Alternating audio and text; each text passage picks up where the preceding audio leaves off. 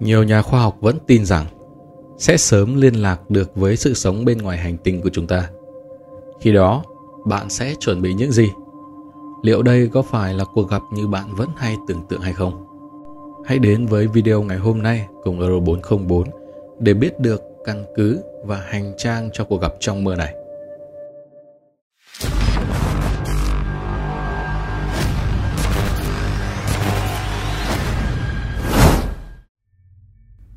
Nếu một ngày nọ, người ngoài hành tinh xuất hiện, họ đến từ vùng đất xa xôi, chưa ai từng nghe tới. Họ di chuyển trên những con tàu kỳ vĩ, lạ lùng và sử dụng công nghệ chỉ có trong mơ. Áo giáp và khiên chắn của họ vững bền chưa từng thấy. Họ nói thứ ngôn ngữ dị thường và mang theo các loài thú kỳ quái. Mọi người tự hỏi, họ là ai? Từ đâu đến? Một số người nói họ là sứ giả từ các vì sao Số khác thì thầm rằng, trông họ giống các vị thần từ thiên đường. Đó sẽ là cảnh tượng của năm định mệnh 1519 khi Montezuma gặp Hernan Cortés và người Aztec đối đầu với đế chế Tây Ban Nha. Cortés và các trinh tướng dưới quyền thực hiện những hành vi dã man với người khác để lấy vàng và bất cứ thứ gì có thể cướp được. Phải mất hàng nghìn năm nền văn minh Aztec mới có thể trỗi dậy từ rừng thẳm. Nhưng do chỉ sở hữu công nghệ đồ đồng, họ thất thế và bị quân lính Tây Ban Nha tiêu diệt chỉ sau vài tháng.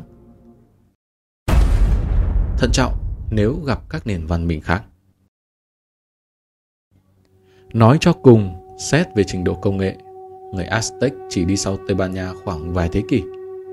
Vậy bạn hình dung thử xem, nếu chúng ta gặp gỡ các nền văn minh khác trong vũ trụ, mà họ có thể đã đi trước ta rất nhiều và sở hữu những quyền năng mà ta chỉ có thể thấy trong mơ. Chuyện gì sẽ xảy ra?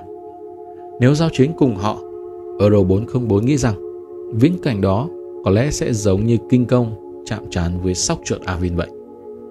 Nhà vật lý Stephen Hawking từng cảnh báo chỉ cần nhìn lại chính mình ta sẽ thấy dạng sống trí tuệ có thể phát triển thành những thứ ta không hề muốn gặp. Thậm chí, Nhà sinh học thiên văn David Greenspoon còn ví von rằng nó giống như việc bạn dám nhảy xuống từ cây cao trước một bầy sư tử đói và thách thức chúng vậy.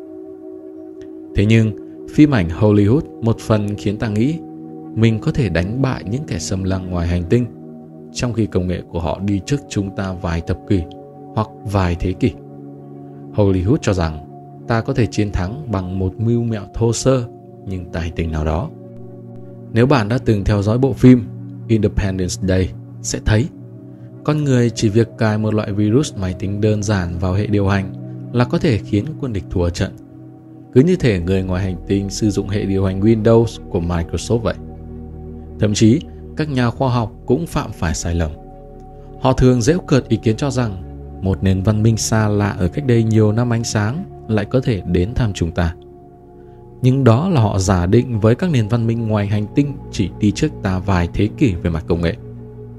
Nếu như họ đi trước hàng triệu năm thì sao? Một triệu năm chỉ là cái chớp mắt đối với vũ trụ. Nhưng trong khoảng thời gian đó, biết bao định luật vật lý và công nghệ mới đã ra đời. Bạn có tin một điều rằng bất kỳ nền văn minh nào đạt đến trình độ siêu việt đều sẽ hiển hòa. Họ đi trước chúng ta rất lâu đủ thời gian để giải quyết các xung đột lâu đời về phe phái, sắc tộc, tôn giáo. Tuy vậy, chúng ta vẫn phải chuẩn bị sẵn sàng trước khả năng họ sẽ không hiền. Thay vì gửi tín hiệu vô tuyến ra không gian để thông báo cho các nền văn minh ngoài hành tinh về sự tồn tại của mình, ta nên cẩn trọng và tìm hiểu về họ trước. Biết đâu chúng ta sẽ bắt được liên lạc với nền văn minh ngoài trái đất ngay trong thế kỷ 21.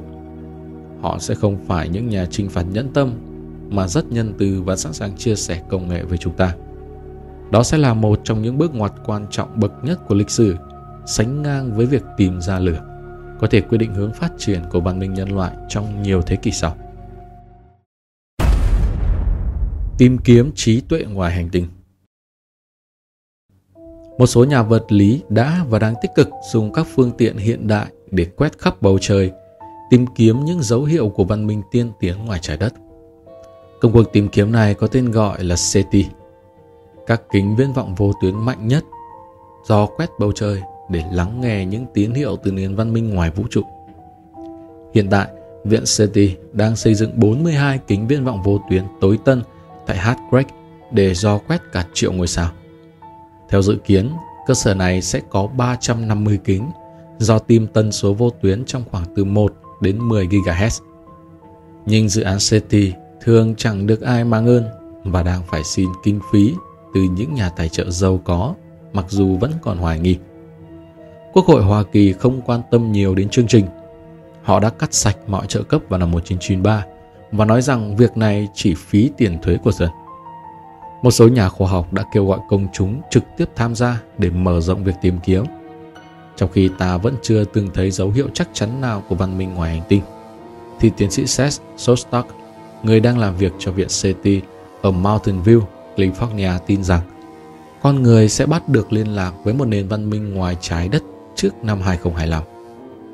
Hơn thế nữa, dùng kính viễn vọng vô tuyến để nghe các cuộc trò chuyện ngoài hành tinh cũng có phần giống như trò may rủi. Bạn có chắc người ngoài hành tinh cũng sẽ giao tiếp như con người chúng ta hay không? Sẽ như thế nào nếu họ dùng những tần số hoàn toàn khác hoặc dùng chùm tia laser hay một cách thức liên lạc hoàn toàn xa lạ mà ta chưa từng biết tới? Tất cả những khả năng đó đều có thể xảy ra. Nhưng ông vẫn tin là ta sẽ sớm liên lạc được với dạng sống ngoài hành tinh. Bởi ông có phương trình Drake đứng về phía mình. Năm 1961, bất mãn trước những suy đoán vô căn cứ về sự sống trong vũ trụ, nhà thiên văn Frank Drake cố gắng tính toán xác suất tìm thấy một nền văn minh ngoài trái đất. Theo đó, ta bắt đầu với khoảng 100 tỷ ngôi sao thuộc giải ngân hà. Sau đó giảm đi bằng cách nhân số đó với tỷ lệ các ngôi sao có hành tinh xung quanh, rồi với tỷ lệ các hành tinh có sự sống, rồi đến tỷ lệ các hành tinh có dạng sống thông minh. Và cứ thế, tích của các tỷ lệ này cho ta con số gần đúng về số nền văn minh tiên tiến có thể tồn tại trong thiên hạ. Khi Frank Drake lần đầu đưa ra công thức, vẫn còn quá nhiều điều chúng ta chưa biết, nên kết quả khi ấy hoàn toàn chỉ là phỏng đoán – ước đoán số nền văn minh trong thiên hà dao động từ hàng chục nghìn cho đến hàng triệu. Ngày nay, với cơn lũ thông tin về các hành tinh mới được tìm thấy trong không gian, ta có thể ước tính chính xác hơn nhiều. Tin vui là qua mỗi năm, các nhà thiên văn lại càng thu hẹp được các yếu tố của phương trình Drake. Theo ước tính, trong giải ngân hà, cứ 5 ngôi sao giống mặt trời thì có ít nhất một sao có các hành tinh giống trái đất quay quanh. Theo công thức này, bạn thử tính xem, có bao nhiêu hành tinh giống trái đất trong thiên hà của chúng ta. Có một điểm thú vị mà Euro 404 biết được rằng những hành tinh giống trái đất muốn tồn tại phải có các hành tinh cỡ sao mộc di chuyển theo quỹ đạo tròn để đánh bật các tiểu hành tinh và mảnh vụn có khả năng hủy diệt sự sống.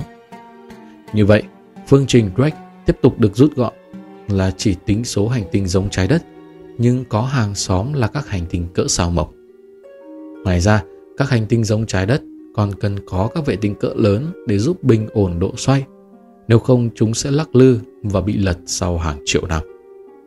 Ví dụ, nếu mặt trăng có kích thước nhỏ như một tiểu hành tinh chẳng hạn, thì những nhiễu loạn nhỏ trong độ xoay của trái đất sẽ dần tích tụ và sau một thời gian rất dài theo định luật Newton, trái đất sẽ bị lật. Sự sống trên trái đất sẽ gặp thảm họa do sẽ xảy ra động đất, sóng thần dữ dội và núi lửa phun trào khủng khiếp khi vỏ trái đất bị nứt. Vậy nên thật may mắn khi mặt trăng của chúng ta là một vệ tinh đủ lớn để những nhiễu loạn đó không tích tụ. Ngoài ra, khoa học hiện đại đã cung cấp cho ta cả một đại dương dữ liệu cụ thể về số hành tinh đủ điều kiện nuôi dưỡng sự sống. Nhưng chúng cũng cho thấy sự sống có thể bị hủy diệt bởi đủ loại thảm họa và tai nạn thiên nhiên. Trong lịch sử trái đất, đã nhiều lần các thảm họa thiên nhiên như các vụ va chạm thiên thạch, kỷ băng hà trên toàn hành tinh, núi lửa phun trào suýt tận diệt dạng sống thông minh. Qua tất cả giả thuyết và khám phá khoa học này, bạn cho rằng có bao nhiêu phần trăm trong số các hành tinh đáp ứng tiêu chí nuôi dưỡng sự sống thật sự có sự sống?